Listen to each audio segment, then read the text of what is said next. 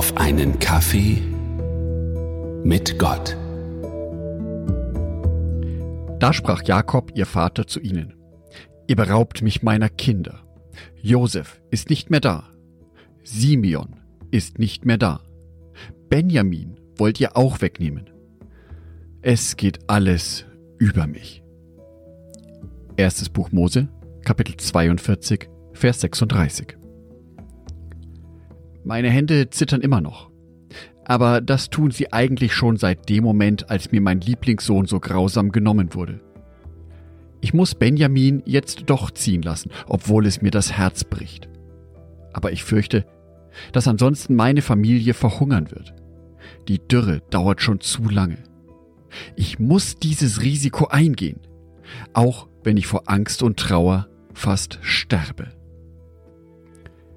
So hätte ein fiktiver Tagebucheintrag von Jakob lauten können, an dem Tag, als er seinen jüngsten Sohn Benjamin mit seinen Brüdern nach Ägypten ziehen lassen musste. In der Bibel wird er zitiert mit den Worten Nichts bleibt mir erspart. Das ist eine Aussage, die wohl schon vielen von uns so über die Lippen gekommen ist. Jakob hatte seinen Bruder Esau um den Segen des Erstgeborenen betrogen. Bei seiner Hochzeit wurde er um die auserwählte Frau betrogen. Sein Lieblingssohn soll von Raubtieren grausam zerfleischt worden sein. An dem, was Jakob erlebte, konnte man jedenfalls nicht ablesen, dass er ein Mann Gottes war. Vielmehr lag die Vermutung nahe, dass Gott ihn bestrafen wollte. Und dennoch.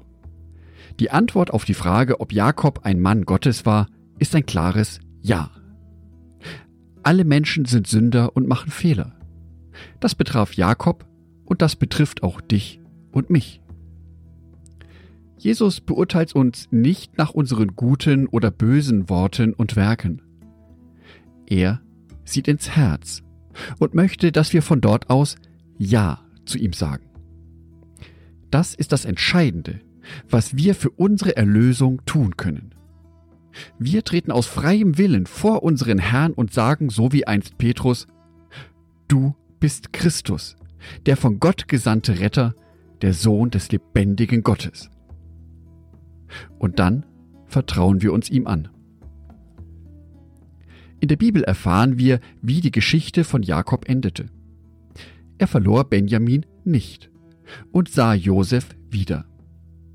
Sie ist gut ausgegangen, weil er an Gott festgehalten hatte.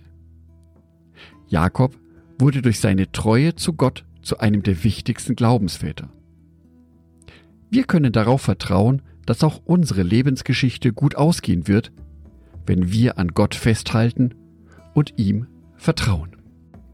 Eine Andacht von Jörg Martin Donath, erschienen im Adventverlag GmbH mit freundlicher Genehmigung.